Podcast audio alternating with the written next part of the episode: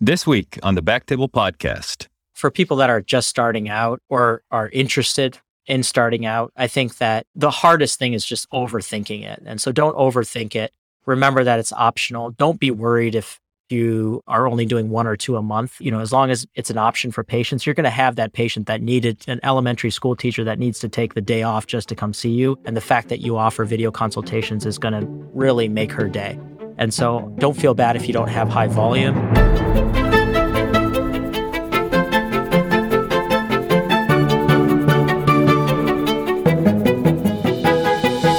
Hello, everyone, and welcome back to the Backtable Podcast, your source for all things urology.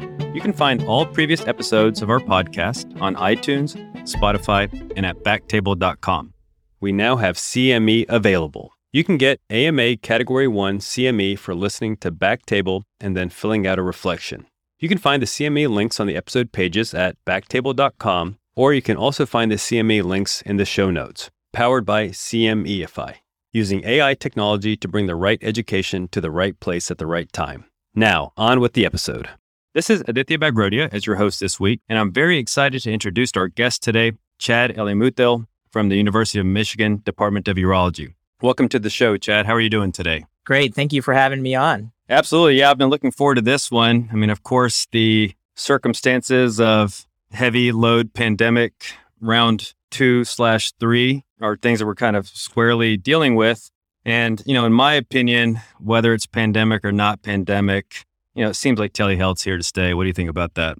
Yeah, there's no doubt about it. I think that, you know, I've been a big fan of telehealth for a very long time. I became interested back in 2016 when I first joined the faculty at University of Michigan. I was seeing patients that were traveling hour, hour and a half to come see me for a 15 minute consultation about their stable stone. And, you know, essentially I was looking at it x-ray and essentially saying, you know, I'll see you back in six months and do the same. So it just seemed like there needed to be a better way. And that's when I first got interested in telehealth. Back then, it was clunky. It was a fragmented payer system, so it was hard to navigate all the rules, but I was interested in it and it was working. And then it really took off after the pandemic. So I think that for a long time, it's always made a lot of sense to me that telehealth was here to stay and it's going to be an integral part of healthcare delivery. And um, I think that the problem was that there was a lot of resistance to change and patients and providers were not exposed to it. When I got exposed to it, I saw that there was a big need for it. And then the pandemic, for better or worse,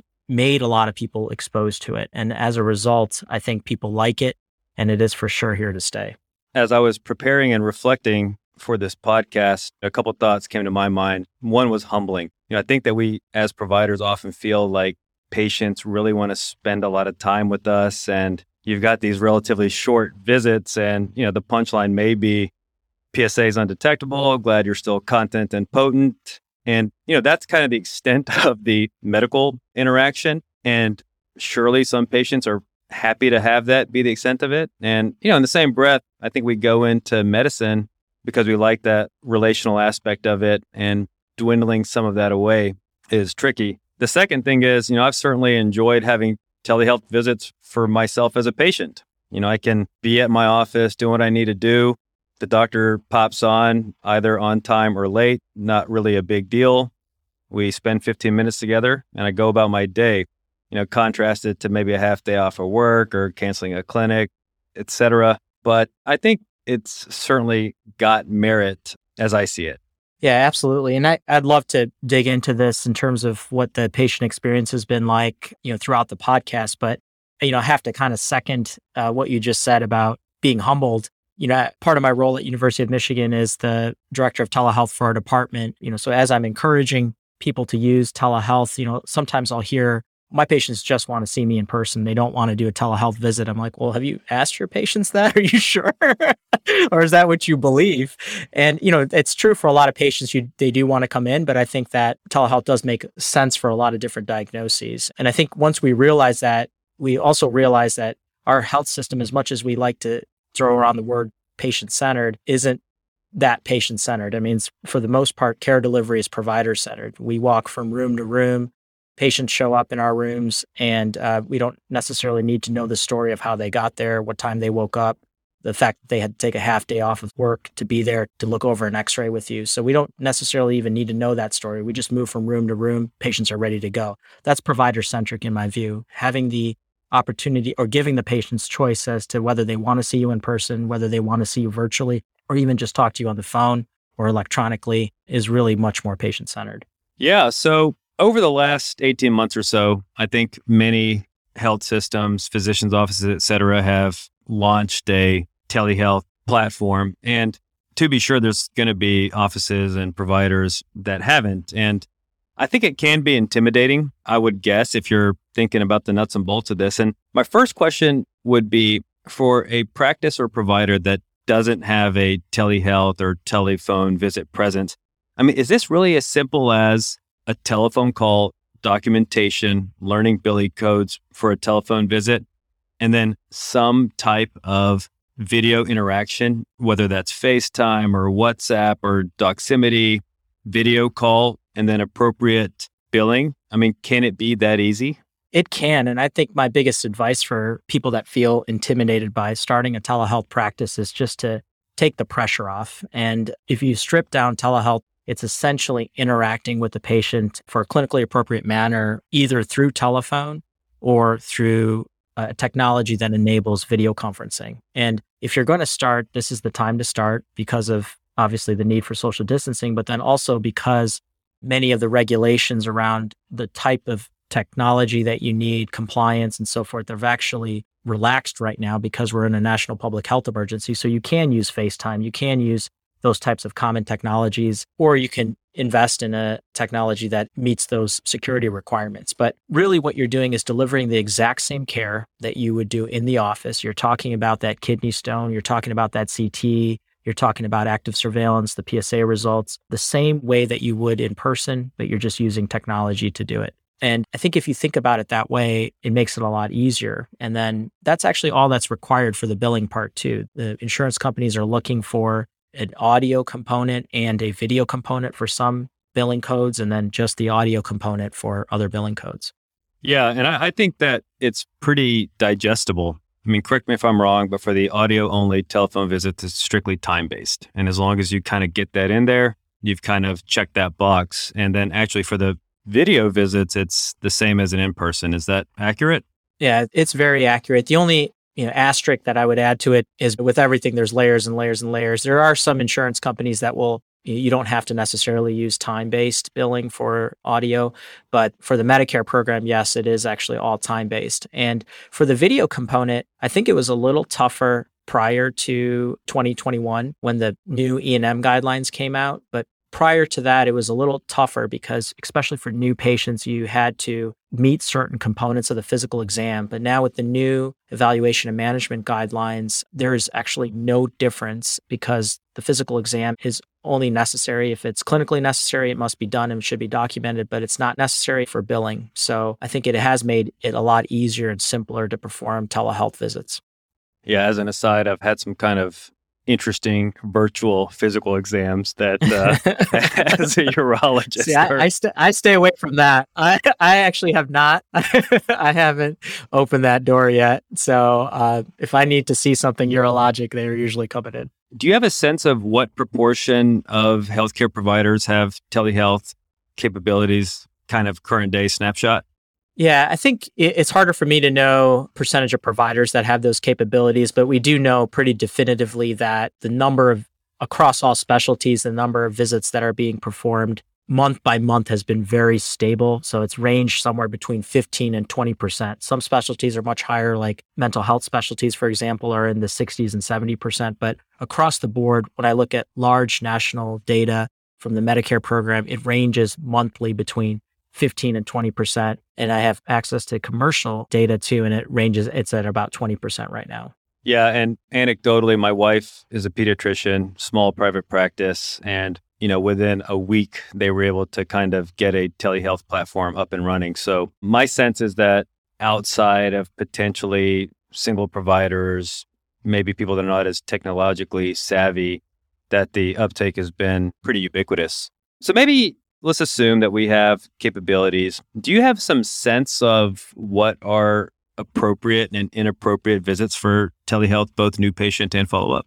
Yeah, it's a it's a really good question. And it's actually it's a question that we've struggled with for many years, even prior to the pandemic as we were trying to set up rules and you know scheduling decision trees and so forth. We've had to make lists of proper diagnoses and so forth and it ends up being very very difficult to answer and i'll give you some reasons why. So you may think that you know for example a patient that's seeing you for a elevated psa may be inappropriate for telehealth because you have to do a rectal exam. Well what if they're seeing you for an elevated psa they've seen their primary care doctor. They've have a prostate mri already done. You know would that be appropriate? So it's sometimes it can't be as superficial as the diagnosis to understand what's appropriate and what's not appropriate. And then, you know, the other example is how concordant is the care that we're providing with the AUA guidelines. So for erectile dysfunction, for example, you should have an initial evaluation does require a physical exam. So that's in our guidelines. We think that's good care.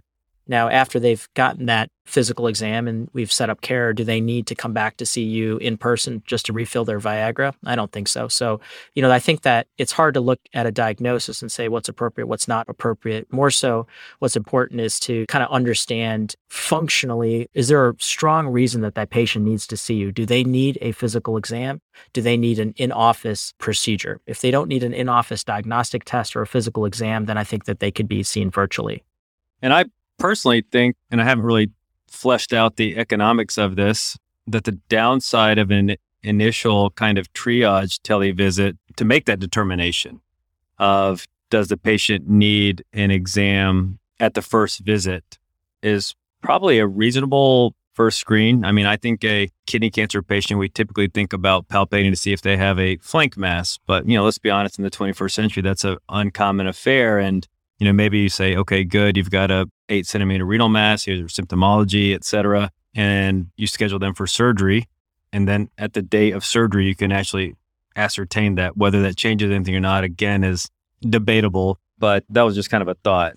Yeah. And I think that's the part that's unknown right now. And that is something that we have to continue to monitor because it's true. Anecdotally, we can think of circumstances where you probably don't need to do that physical exam. You can make that decision later on a follow up visit. But on the flip side, I think what a lot of policymakers and insurance companies are thinking about is that is that just going to lead to unnecessary care? So, infertility workup, for example, you can see the patient and you could do a scrotal exam on them that may be the end of it. But if you can't do an exam on them, are you going to order a scrotal ultrasound? So, was that scrotal ultrasound really necessary if you had just seen the person in person? Are you going to bring the patient back for a second visit just to do a post void residual when you could have seen that? And so, I think, you know, there's examples that I hear that are just like your example, and then also a counter example where it seems like it's driving up additional care. So, ultimately, I mean, I think that's something that we need to see in the long run. And we do have to make sure that we're not inconveniencing patients because our first visit is more convenient. In the end, we have to kind of make sure that we're using resources carefully. And I think that's what's going to be the end game here is that over time,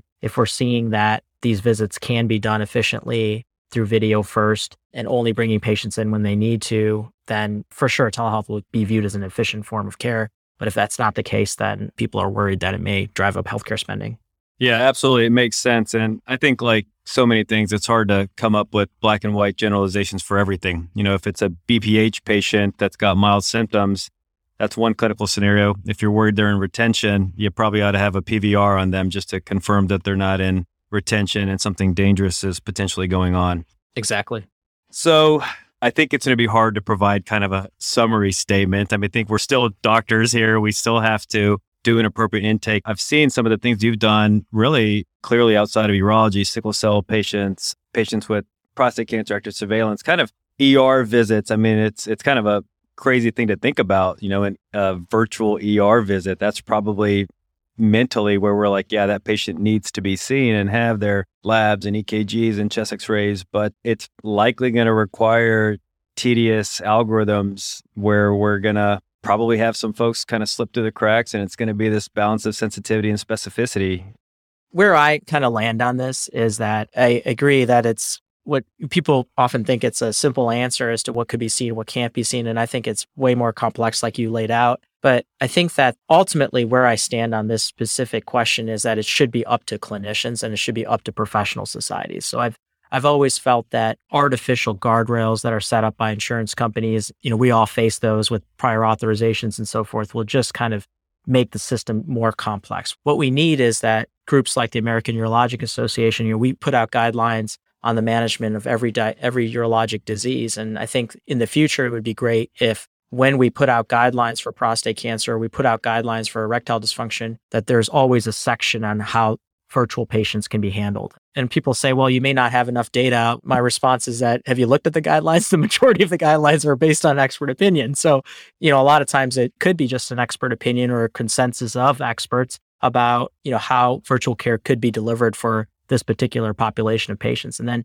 if we have those kind of guidelines out there, I think it'll make the delivery of telehealth a lot more efficient. And then providers won't be as worried about missing something because they know that they're supported by the consensus of the community.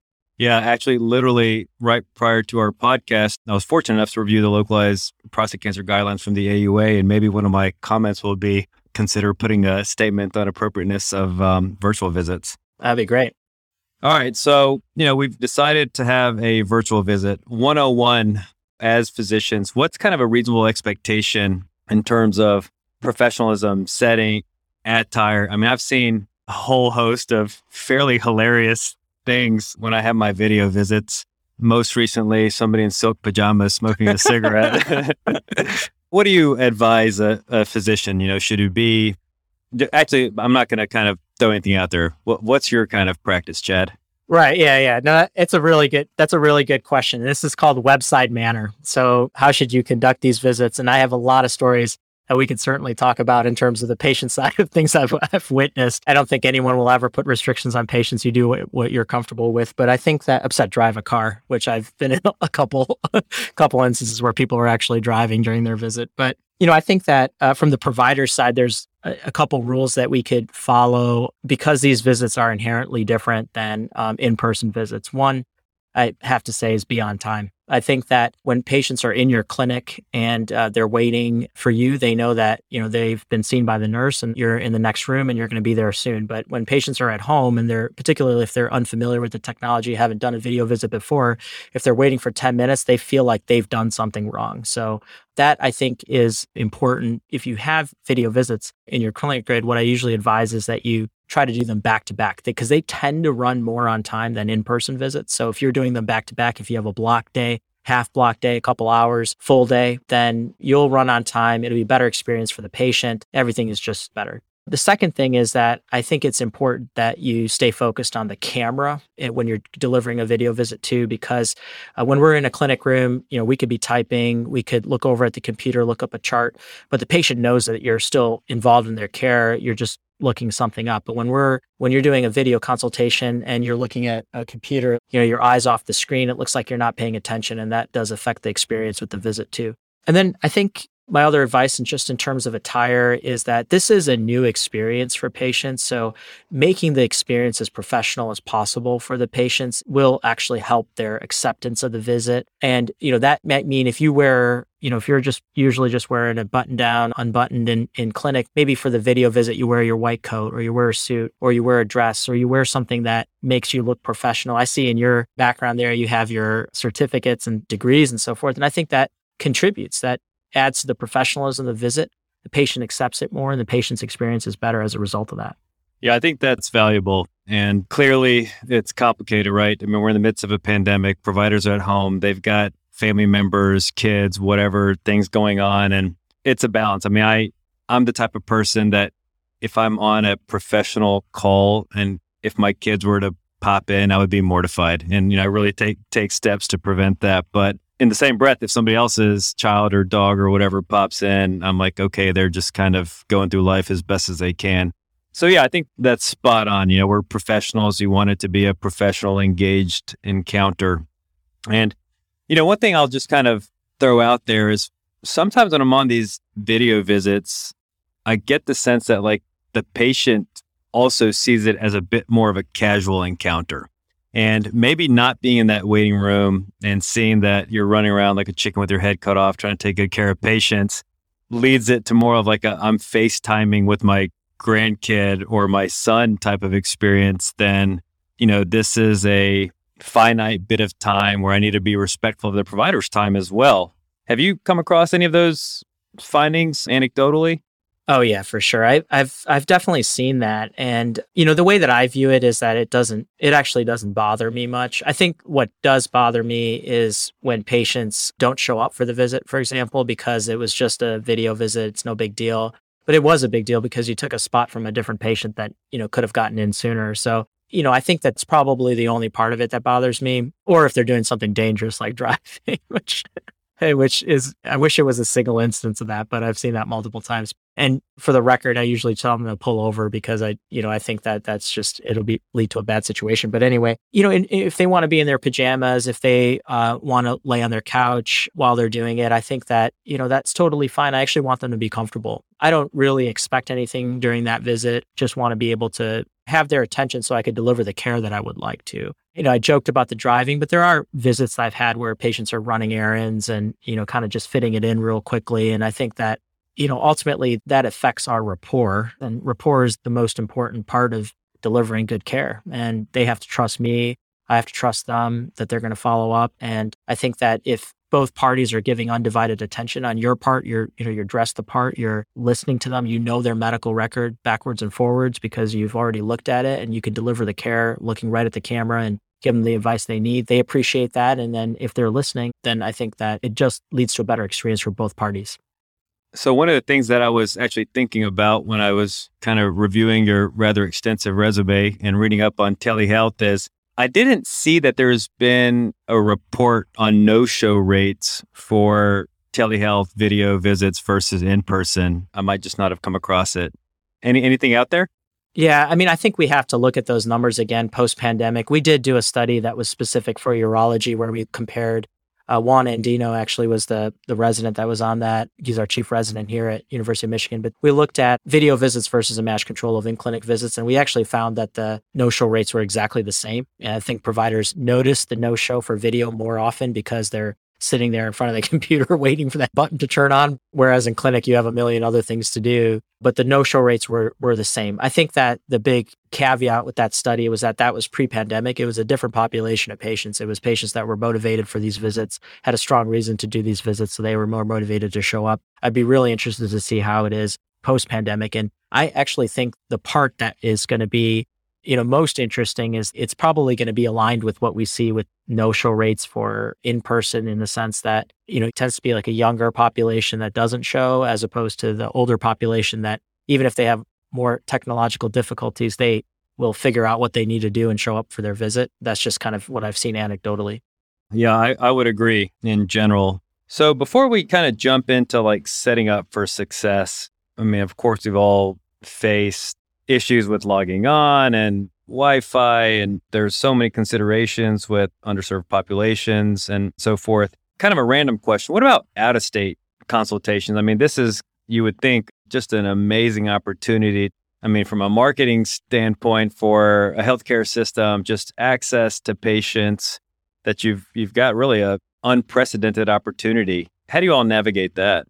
Yeah, it's a really good question. So that's called a that topic is called interstate telehealth. It's funny. So when I get messages, you know, that U of M faculty about interstate, hey, I have this patient that's in Indiana. Can I do a video visit with them? They usually get this very long email reply back from me, and and they're just like, never mind, forget it. But the truth is that it is actually a pretty complex topic and maybe unnecessarily complex. So prior to the pandemic, medical licensure, I mean, even now, medical licensure is at a state level. So the states decide on how you can use your medical license. We apply for licenses. We are allowed to practice with patients that are located in the state, physically located in the state during the time of the visit. So I have a Michigan license. And if I have a patient that lives in Michigan, but then takes a trip to Florida, I'm technically not allowed to perform telehealth with that patient. If I practice in Southeast Michigan and a patient lives 45 minutes away across the border in Ohio, I'm technically not allowed to practice telehealth with that patient. During the public health emergency in March 2020, 50 out of 50 states had executive orders that allowed interstate telehealth. So you can practice with patients in other states because it was necessary. Since then, I think the latest numbers I looked at were in November of 2021 there's about 19 states that still allow that. So a lot of those governors' executive orders have expired. So a lot of the rules, whether they know it or not, have actually gone back to the pre pandemic state. So it is a complex topic and it, it's actually more than just state licensure. It actually in, involves insurance and also involves malpractice as well. So the short answer to it is that telehealth across state lines is a great opportunity, but there's a couple layers of regulation and complexity that make it probably more complex than it needs to be. I think in the future, being able to see patients across state lines is really the way to go, particularly with telehealth, because it makes it so easy. Yeah, I, I totally believe that. My University of California video attestation statement is generally about five times the length of my actual note. So there's a lot of kind of stuff in there that I guess is checking some boxes. So you've got a video visit, you're excited to, you know, engage a patient and it's always something, right? There's setting up the technology, there's video issues, there's audio issues, there's slow drop connections, you know, wait times as you as you mentioned. I think despite our best efforts, it's tough. So maybe we start out open ended, Chad, with some of the things that you all have done to kind of preempt, prophylactically handle these things. I mean, when I have a dentist appointment, I get a text message the day before that says, "Hey, don't forget you have an appointment tomorrow at 10:30 because you know the dentists are probably smarter than we are and want to make sure that they're not missing that opportunity to see a patient and everything that comes along with it." So maybe just like setting up technology, what do you kind of advise? Yeah, so I think, you know, I will be first to admit that we're far from experts in this area. I think that there's certainly a disparity in how telehealth visits are accessed in terms of the ability for patients to do it based on income, based on technological savvy. And I don't think that we've come up with the perfect solution to help patients set up. Some of the things that we have done that certainly help in that process is that we've aligned all of our telehealth visits, at least the steps for our telehealth visits, with the same steps as in person visits. So you have to be enrolled in our patient portal in order to do a video consultation with us.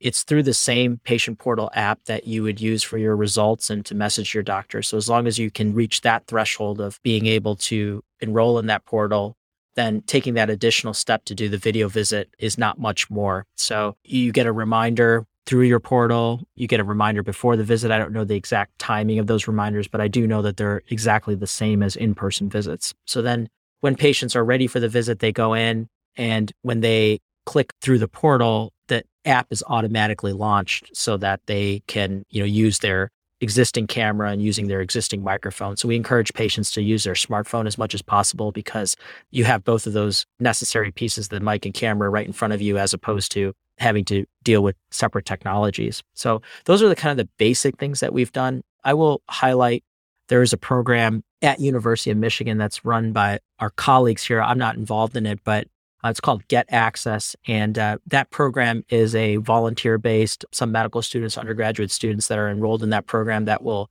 help older patients set up uh, video consultations, or not just older patients, but patients that have difficulty. And those types of programs, I think, are really important because they may have more time and, frankly, more knowledge than some of the clerks who you know may not have a smartphone themselves, and uh, they can actually help walk patients through some of the basic steps. I mean, ultimately like it may be steps like i don't know what my apple id is. I don't know you know how to download an app. These some basic things that people can help out with and that sort of outsourcing it's kind of internal outsourcing may be a good model for other larger systems to take on for smaller practices. Obviously that's harder to do and i think that ultimately smaller practices will have to decide you, know, you either take up your clerk's time who could be scheduling other appointments to do this or you find a different mechanisms but patients definitely need that help. Yeah you know it's kind of funny even over the course of my career i think the burden if you will on mas and members of the team that are rooming patients with extensive questionnaires about everything from i mean forget it let's start out with vital signs you know kind of basic vitals. Then there's the extensive history. I mean, religious histories, other aspects such as relational status. Do you feel comfortable? Do you have guns in the home? I mean, it goes on and on and on. And in some ways, and I know this may come across as controversial, telehealth visits to me have trimmed that down in kind of a big way. And if I may, you know, hearing what you're saying, that taking in some of this technological intake may actually be quite important. I mean, when we look at underserved populations who may or may not have smartphones, may or may not have Wi Fi, older patients that may not be as technologically savvy, people that speak foreign languages where you've got to get translators involved. I mean, these are real world things that are clearly a barrier to having a telehealth visit. And, you know, you could probably make an argument that many of the populations I've just described are the ones that could benefit the most without having to travel, arrange for rides, arrange for childcare, take time off of work. So I think, you know, investing somebody's time to intake these critical elements, you know, nuts and bolts, practical things. Can you download an app? Can you log in? Is this foreign to you? Is actually a great idea. Yeah, I mean, I the quote that I like to throw around, I've been doing it for a long time, is that a vision without funding is a hallucination. And I think that a lot of people you look at hospital CEOs and other health system leaders and practice managers and so forth, you know, believe that telehealth is part of their strategy. You know, moving forward, it's going to be a big part of their strategy. But if you don't put the money down to have patient support, I think you're set up for failure. You know, I'll, I'll give one, I think, pretty concrete example related to something that you mentioned, which is non English speaking. At the university, we have virtual interpreter services. So when I've logged on to a virtual visit for a non English speaker at this already waiting for me as an interpreter that will go through the visit. So that exists and that's actually existed a long time. But when we looked at our data in terms of what was the probability that a non English speaker would perform a video visit, what we found is that there was a big probability that they wouldn't. And that's basically what it came down to is that these non English speakers were not getting scheduled for video visits. But we have virtual interpreter services. Why does that happen? Well, if you dig and, and I haven't done this yet, but if you dig deeper, what we're ultimately going to find is that the path of least resistance is when you're scheduling these visits or a clerk scheduling these visits, the path of least resistance is just, you know what, just come in person. And that's because the person on the other end has about a hundred other things to do rather than explain to a non-English speaker how to do a video consultation. And so I think that if you don't recognize those things, then disparities will certainly grow. And alongside this idea of having video available for patients is coupling it with the resources that patients need to conduct these visits. All patients need to conduct these visits successfully. And of course, you know, there's the option. I think if you try to go through a telehealth visit and it's just not happening for a variety of reasons, you know, I, I guess it'd be a conversion rate to a telephone visit, which I'm sure has its ramifications in terms of the interaction in and of itself. And then, you know, obviously there's billing implications. But, you know, for me, I would say after about two to three minutes of trying, I kind of pull the plug and say, okay, I'm just going to give you a call and let's sort this out over the phone. I do the same thing. And I think that's the right thing to do. Your mentality in clinic, whether it's in person or virtual, should be to take care of the patient. And I think that you can try if the video component is essential to the care delivery, then keep trying because you need that video or they have to come in in person. But if it's not essential, if you're doing a counseling visit, then you just pick up the phone and call them. And uh, we have the ability to do that during this public health emergency. One thing I am very much worried about now, we're kind of getting into the future policies and post COVID world are the billing implications. And so if those, if that video component is taken away, in some payers may not cover a phone visit. So you you scheduled the visit, you deliver the exact same care over the phone. You just didn't use the video, but now this is actually a non-covered visit. You know, it's just kind of it's it's kind of insane how like and this is why I do this research and try to put out this data because it's not logical and not aligned with how care is delivered and it's not practical for patients. Like if you deliver the same exact care, why wouldn't you be able to bill for it the same exact way? Yeah, I mean, I think all of us have probably heard multiple times over, you know, once telehealth kind of kicked off, that people are like, oh my gosh, you know, I spend all these times discussing results or handing patient messages and, you know, I can finally bill for it. And, you know, you're never going to meet a lawyer that's going to chat with you on the phone for an hour about X, Y, and Z and not bill for it. So, you know, as those lines between personal and professional continue to get blurred with you know, just expectation of a direct access to a physician 24 7, you know, work life balance and how it plays into all this is a, probably a whole nother conversation. But I do think that if you're spending a lot of time providing patient care, it's reasonable to want to bill for it. Yeah, and I think you know there's two sides to it, and I always kind of play the devil's advocate, and and because I think that's important to have like a balanced conversation, and and I think that yes, if you're delivering the exact same care, I think that it is important to be able to bill for it. That's a concept called payment parity, which is that no matter if you're delivering care in person, if you're delivering care through telehealth or delivering care through just a telephone call, you should get essentially reimbursed the same amount. That's the concept of payment parity. It's in state legislative bodies across the country. They're debating this. We don't know how the policy is going to be after the public health emergency, but there's a strong argument for payment parity. So I think that's important. But along that, I think it's also important that we don't abuse this too. And it's really important that if you're calling a patient back with results for a CT scan, are you having a full evaluation and management visit with that patient? So are you going through all the billing requirements that would meet an E&M visit? And if you are, you know, if you call them back because you're talking about a kidney stone and then you're going through what a ureteroscopy is and what surgery would look like, then you are having a full evaluation and management visit and it should be billed the same as an in person visit. But if you're calling a patient back and letting him know the CT looks normal, and on top of that, when you had your initial consultation with the patient, you selected a billing level for that visit based on the fact that you're ordering a CT scan, which comes with the expectation that you're going to follow up on that result. Now, if we're billing for that, I think that could lead to a lot of overuse, which is what a lot of policymakers and insurers are worried about is that these were things that you would call back anyway, and you're also paid for it based on the initial E&M level that you build, but now you're billing again for it. And so that's a big thing that people are worried about. So I think it's going to be important for us as professionals and as healthcare providers to make sure that we are billing appropriately for what we're doing and not taking advantage of the system. Otherwise, it's just going to go away. People will catch on to that. And then that's when the cord gets pulled on telehealth. Because I'll tell you right now, it's the number one worry that the Congressional Budget Office has and a lot of policymakers have. Yeah, I think it's absolutely a fair point. And, you know, I've seen providers that I actually think are good doctors say they have a high risk prostate cancer patient and they've scheduled them for a MRI just to kind of further characterize things and maybe a bone scan and they will schedule a visit after every test comes in. And the idea is that this patient wants to kind of know what's happening real time, and that's a visit. And then the bone scan comes in, and then that's a visit. And now it's localized, and you're going to talk about what comes back, you know, what the next steps are, and that's a visit. So you've had four visits that could have likely been condensed to two.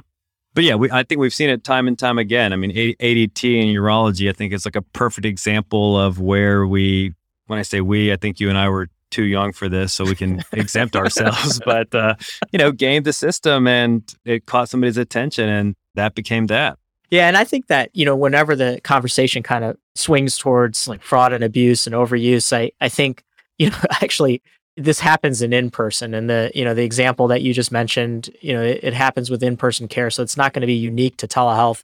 And I think that it just needs to be monitored the same way that you would monitor in person care. But what I'm always sort of against is prophylactically putting all these guardrails around it because you think that people are going to do that without actually having the data to support that. And providers, the government, Medicare program, Medicaid programs can easily identify people that are abusing the system that way. There are lots of tools, fraud detection tools that are out there. And I think that I'm not saying that any of this is fraud. I'm just saying that there is obviously the potential for that. But those things can be quickly picked up and addressed. And that's how they are addressed in in person visits. And that's how they should be addressed for telehealth visits.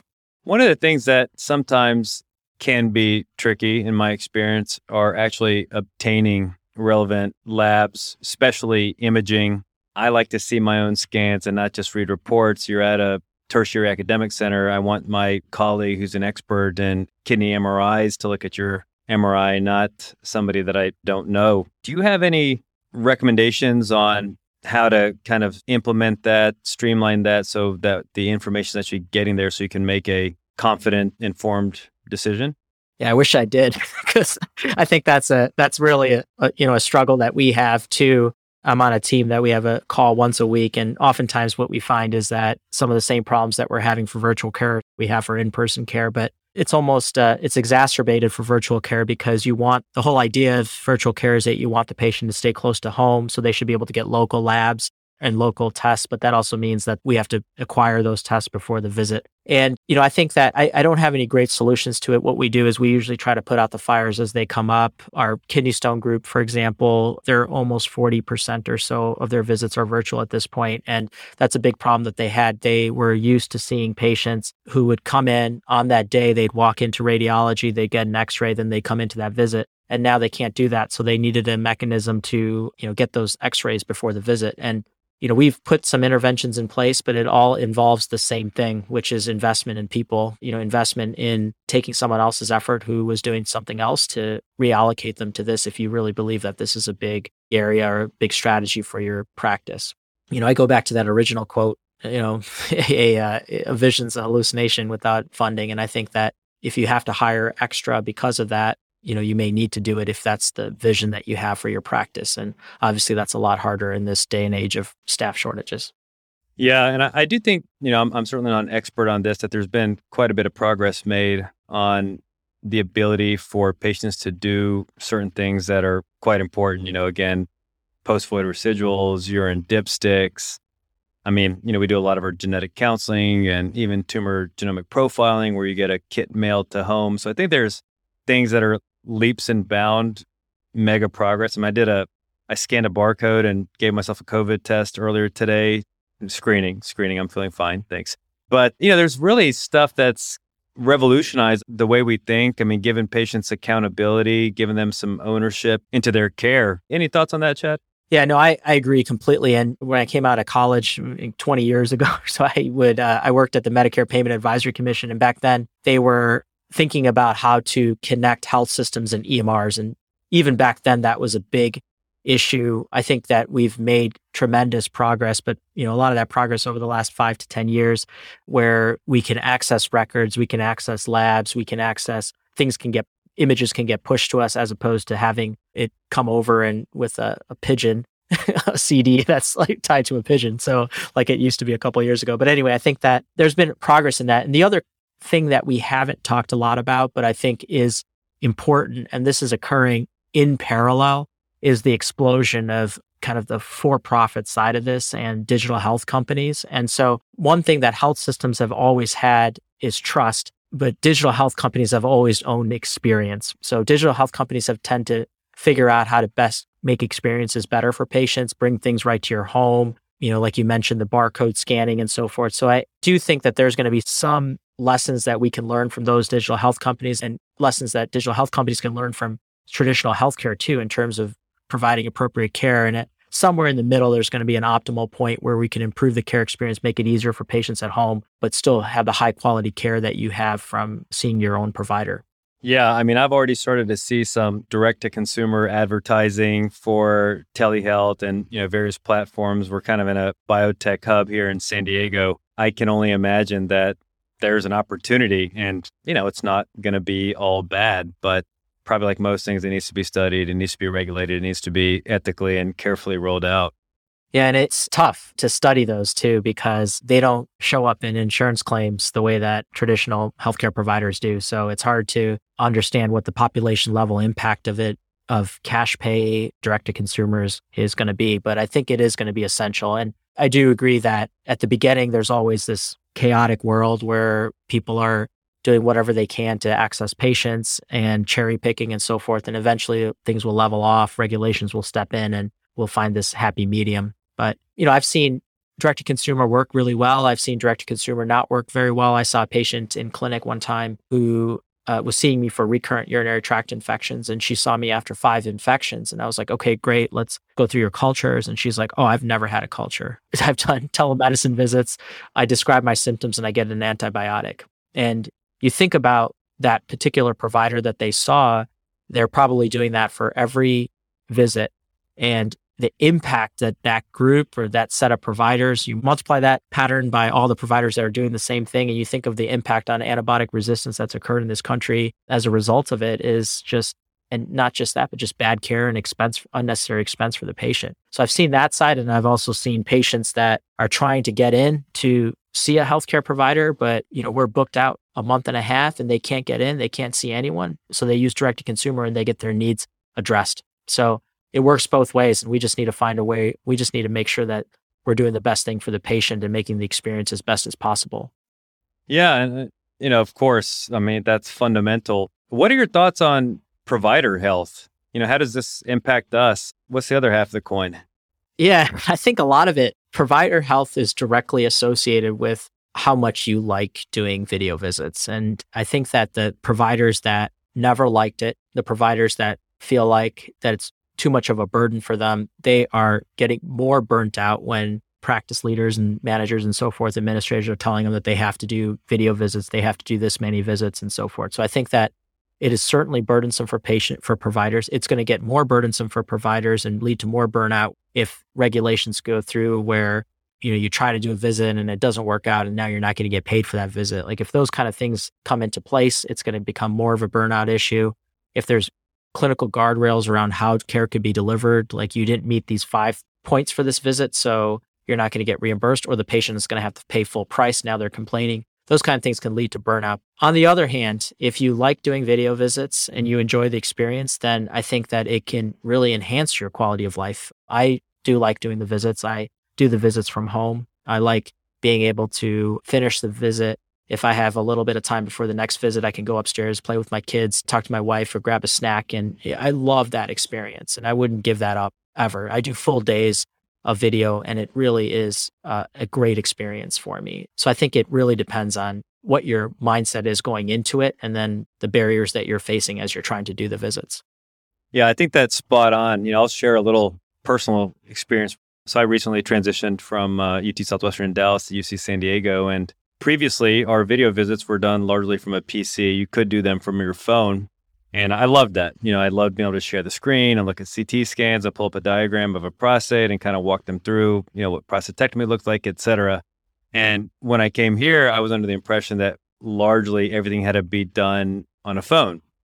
And it would kind of drive me crazy because I'm looking at this teeny screen. I can barely see the patient. I'm literally holding my phone up against the screen. The whole thing's so wonky. It's a seven year old trying to look at a teeny tiny picture of a prostate.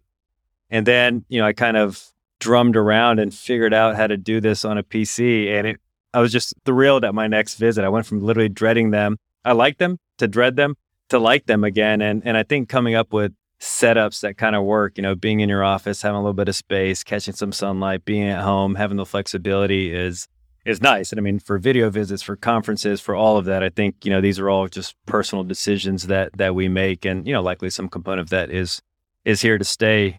But again, I appreciate you bringing up that there is some potential inherent aptitude, fondness for an in person versus a video visit. This is maybe not like a one size fits all. It's a hundred percent. And I know that because I get the angry emails about it. So like I think that it's important to recognize that it's not one size fits all. That's also the perspective I've always had with telehealth is that telehealth makes sense and it should always be an option it, it, you shouldn't close it out to patients because you don't feel like patients want it. You should leave it as an option for patients. You should not force providers to do it if they're completely against it. I think that you know if you leave it optional and we just view it as a way that we deliver, it's just another way that we deliver care. Then I think that's when providers and patients are just happier because it's just an option. You had your choice of how you wanted to do this visit.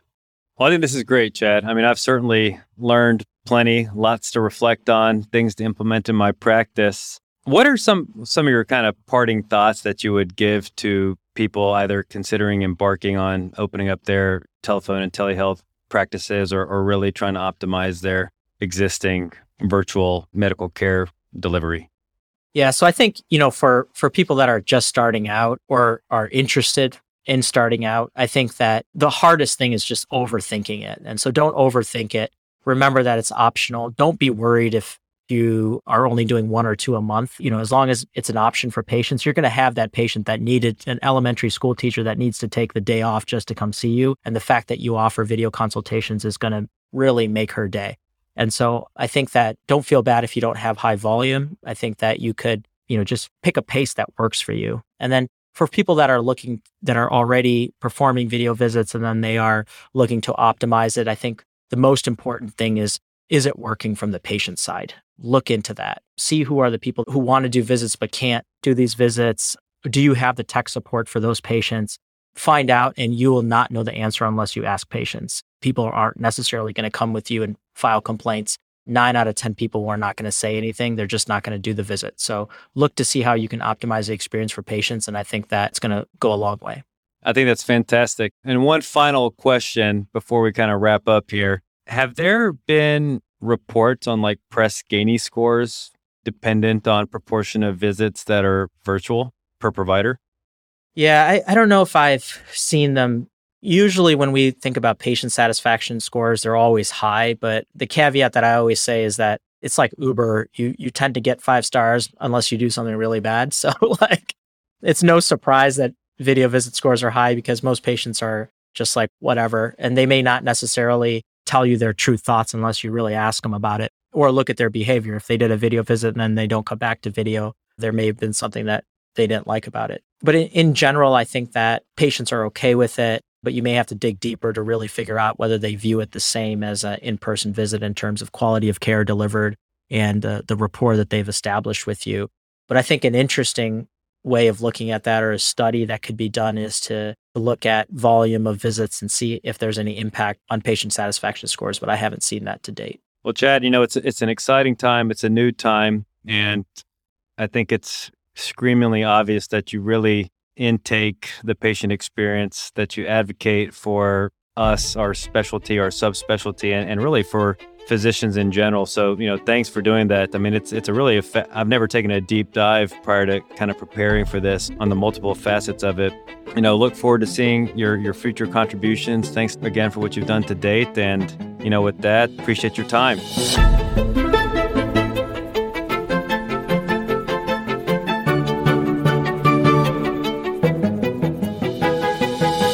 Thank you so much for listening. If you haven't already, make sure to subscribe, rate the podcast five stars, and share with a friend. If you have any questions or comments, DM us at underscore backtable on Instagram, LinkedIn, or Twitter. Backtable is hosted by Aditya Bagrodia and Jose Silva. Our audio team lead is Kieran Gannon, with support from Caleb Hodson and Ness Smith Savadoff. Design and digital marketing led by Brian Schmitz, with support from Ishan Sangwan and Vedavi Patwardhan. Social media and PR by Chi Ding. Thanks again for listening and see you next week.